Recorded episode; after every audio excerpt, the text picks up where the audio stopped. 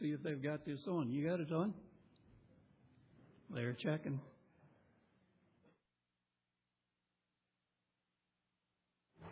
Got it? Okay, good. As they were singing, it reminded me back when I was in the seminary, we had a professor, Mervyn Maxwell, Dr. Mervyn Maxwell, who always, before he started a class, he would always have the class sing a song. And to hear the male voices uplift a spiritual song, it just does something to you. And I just appreciated the male voices that were here. I could even hear you tenors. That's pretty good. Bass was strong, but I was glad to hear the tenors as well too. Glad you're here. Frank says they were going to sing three songs first, so I may want to cut the sermon down to keep the time in play. You don't ever tell a pastor to cut a sermon back. He usually preaches longer. My mother went to uh, visit my aunt at her house. My aunt, you have to realize, was suffering from Alzheimer's, that dreaded disease that hits so many people. And as she went to visit her and was talking to my uncle came into the room and began to give her directions of what she needed to do, my aunt needed to do, and everything. And and he told her, and and then he left the room, and my aunt turned to my mother and said, "Who was that man?" She didn't even know who he was. I wonder sometimes if we don't ask the question, "Who is that man?" when we're referring to Jesus. As we get closer to the second coming of Christ, some are going to ask this question that was asked of Jesus back in John 8 and verse 25, where the religious leaders said, Who are you?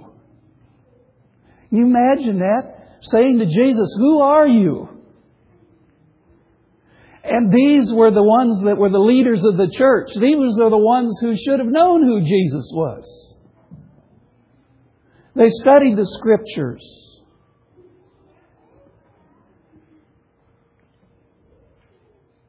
And yet they didn't recognize that he was the Messiah.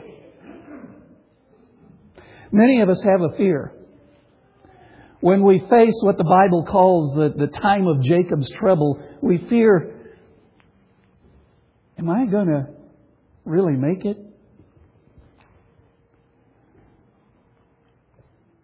I think really what we should be asking ourselves is, can I answer the question to myself, who is Jesus? Who is He really? Because that's really the key. It's not what I do, it's whether I believe in what He does. By the way, here's your Christmas card. consider it delivered. Saves me postage. But you know, I found out that the answer of really who Jesus is is actually written in Christmas cards, and you have them before you each year. They come in the mail. Well, when they raise the postage up, you may not be getting as many, but when they come, the answer is right there before our eyes and we don't see it. Who is Jesus? Matthew 1, verse 23. Have you seen this written on Christmas cards? Behold, the virgin shall be with child and bear a son, and they shall call his name Emmanuel, which means God with us. Doesn't say God beside us or God behind us, but God with us. So in my explanation, in my, uh, what I need to have explained to me and my understanding is, if He is with me, who is He? Because if I don't understand who He is, how am I going to get through life? Again, another Christmas card. You've seen it on the Christmas cards. Isaiah 9 verse 6. For unto us a child is born, unto us a son is given, and the government shall be upon his shoulders, and his name will be called Wonderful, Counselor, mighty God, everlasting Father, Prince of Peace. You've heard it. You've read it on the Christmas cards.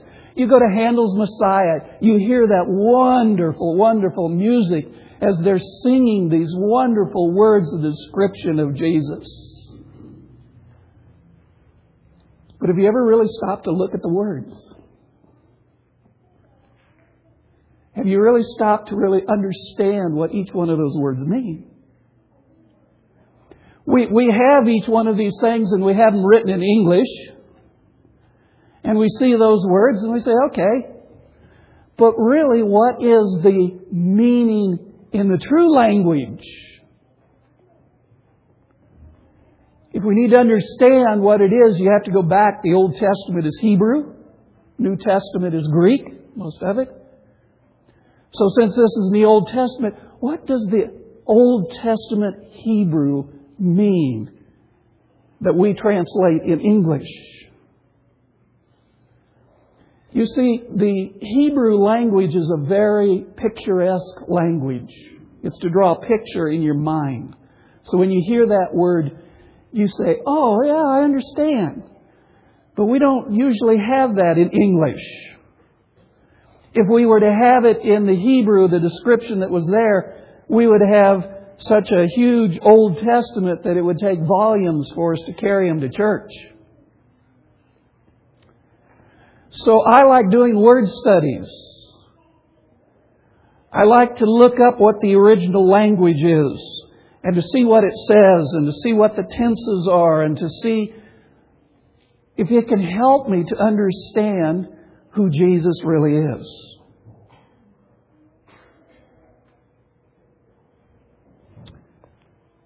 John 1, verse 12 reads this way But many as received him, to them he gave the right to become children of God, to those who believe in his name. See, we read in Isaiah, this is his name, and they give all those words. It's a description of who Jesus is. And then we're seeing here in John that it's saying that if we want to become children of God, we have to believe in His name, whatever it is. So what is it? First of all, we want to look at the word what we translate unto us. It really means for our benefit. So when, when Isaiah was predicting the coming of Jesus, who was, before that, he said that it would be coming to a virgin, to a woman in Bethlehem, even pinpointed of the town, the very town it was going to be in, so that we would have no, no misunderstanding that it's talking about Jesus who fulfilled those things.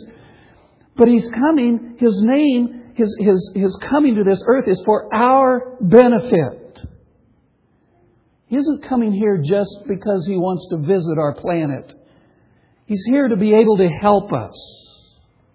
Even though it happened over 2,000 years ago, His coming, we can still begin to see in those names something about Jesus that is there for us today for our benefit.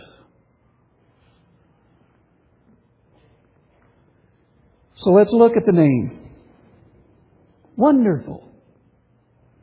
Now, you've already got some type of a mental picture in your mind of what that word wonderful means. But in the Hebrew, we translate it this way. It literally means God, God's care is beyond human capabilities. Think of that for a moment.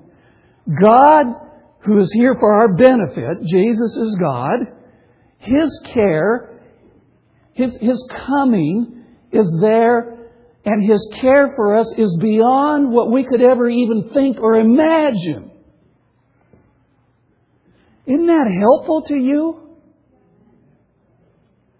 We, we think in human terms of what God should be doing for us, but really what this is saying is it goes far beyond that.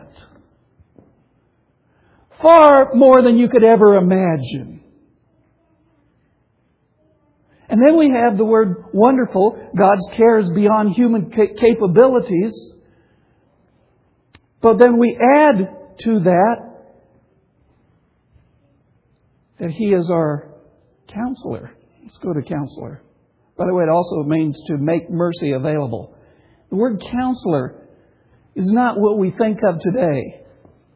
It's not the guy that you pay money to and you go to his office and you sit down and he tells you what you should be doing and what you shouldn't be doing and then charges you for it. The word counselor in the Hebrew means my will, my purpose, my plan will be established within your life. I, I want the will of God to be established in my life.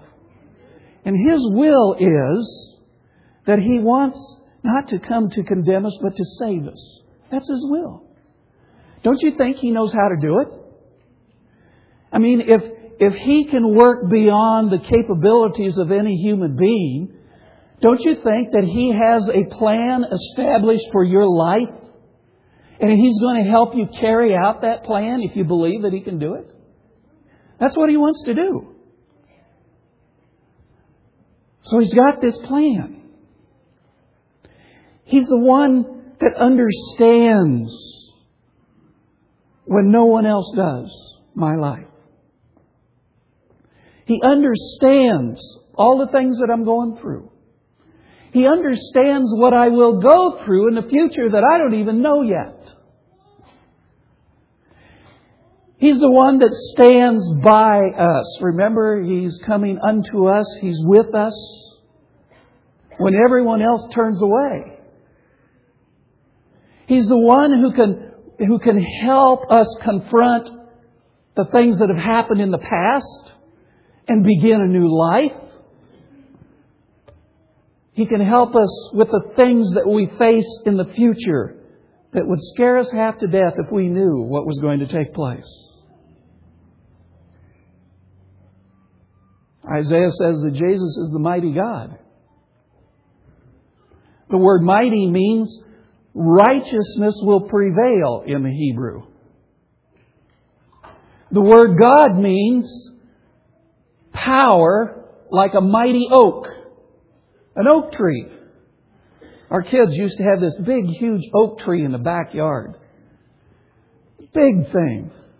It was strong. I mean, we, we would take our grandkids and climb in that tree, and you could build a tree house in there.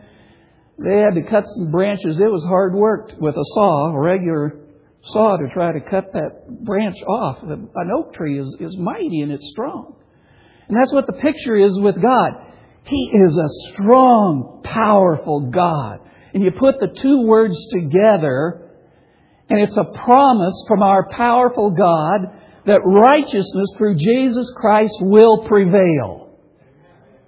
I'm glad of that. I'm glad it's not dependent upon my righteousness because I'll never make it. It's His righteousness that will prevail.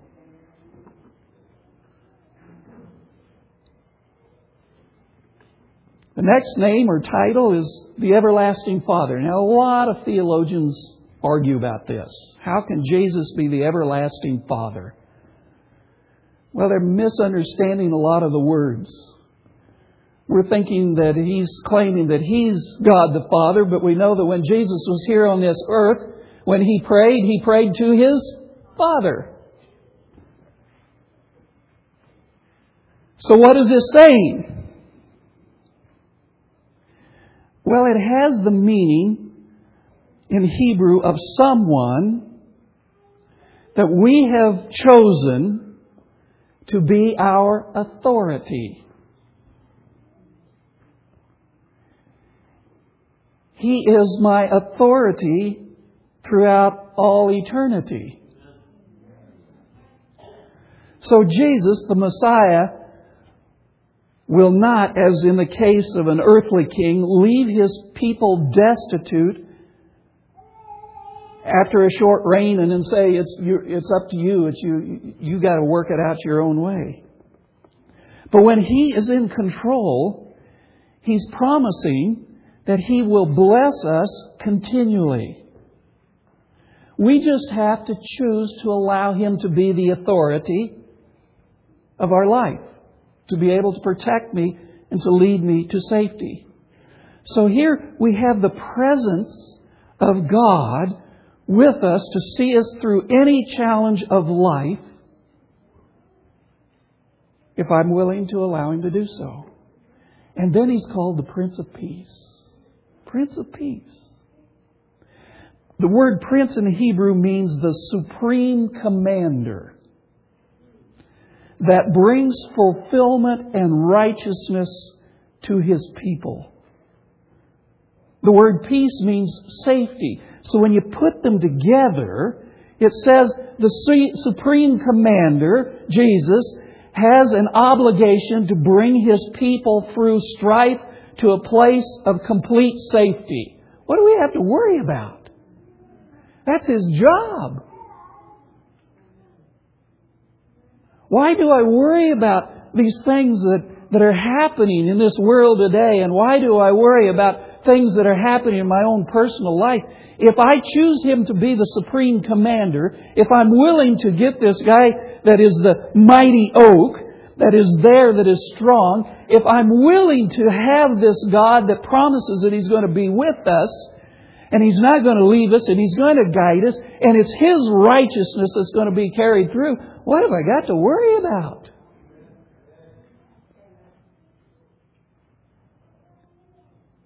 His perfect love casts out, should cast out all my fears.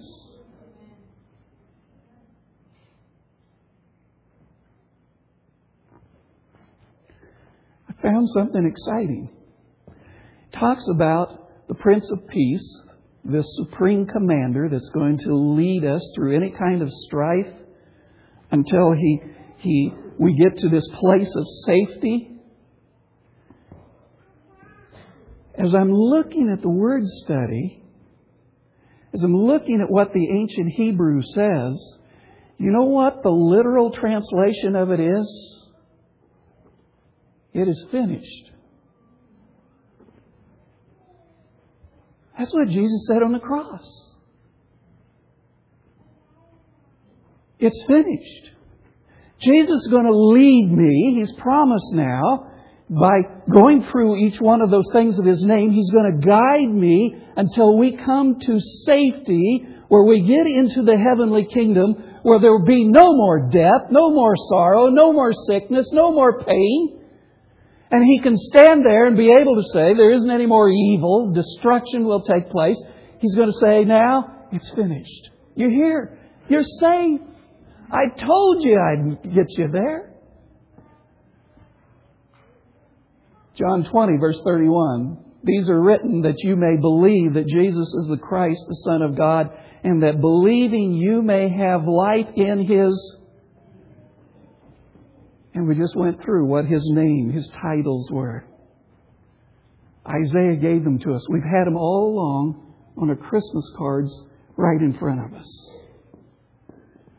He's there. He's, he's wonderful. He's a counselor. He's the mighty God. He's the everlasting Father. He's the Prince of Peace. All we have to do is believe in His mercy, trust His will or plan for each day within our lives.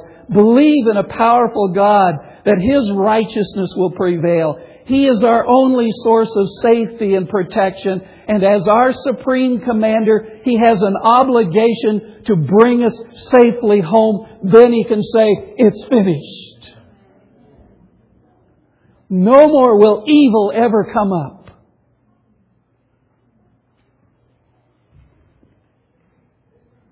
And it's all been on a Christmas card.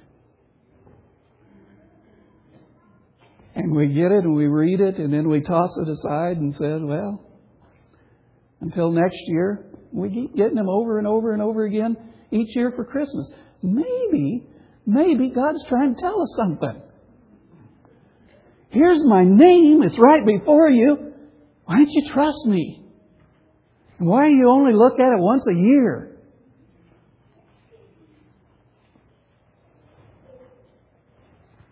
I want Frank and his singers to come forward because I want to ask you a question, but to set up the question, I need to share the last verse of the hymn that they're going to sing. If you guys want to get up here and get ready, because right after I read this, I want you to sing this. You see in the in the closing hymn, they're going to sing, Lo, how rose e'er blooming. It's, it's referring and looking at Christ. Isaiah was foretold it. The rose I have in mind, with Mary we beheld it. The Virgin Mother, kind. To show God's love aright, she bore to them a Savior when half spent was the night. The coming of Jesus as a babe is the fulfillment of the prophecy that we read in the book of Isaiah. Now, what I want you to do is that if you believe in the name of Jesus now, as they're singing this song, I want you to make a commitment. A commitment to Jesus that I'm going to follow him because of his name wherever he may take us. Listen to this song.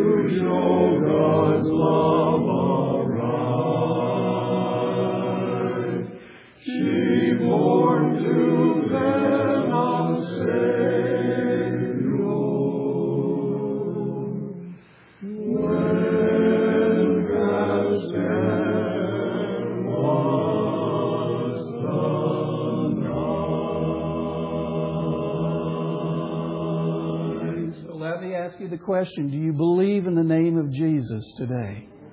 It's the only way we're going to be able to get through. Our day to day process of life itself, if I don't believe in the name of Jesus, I'm on my own power. On my own power, I will fail. Let's bow our heads now. May the Lord Jesus Christ, who's promised not only to be with us, and we have chosen to accept His name, but He's promised the power of His Holy Spirit to guide our very steps in a plan that He has for us each day through Jesus Christ our Lord. Amen.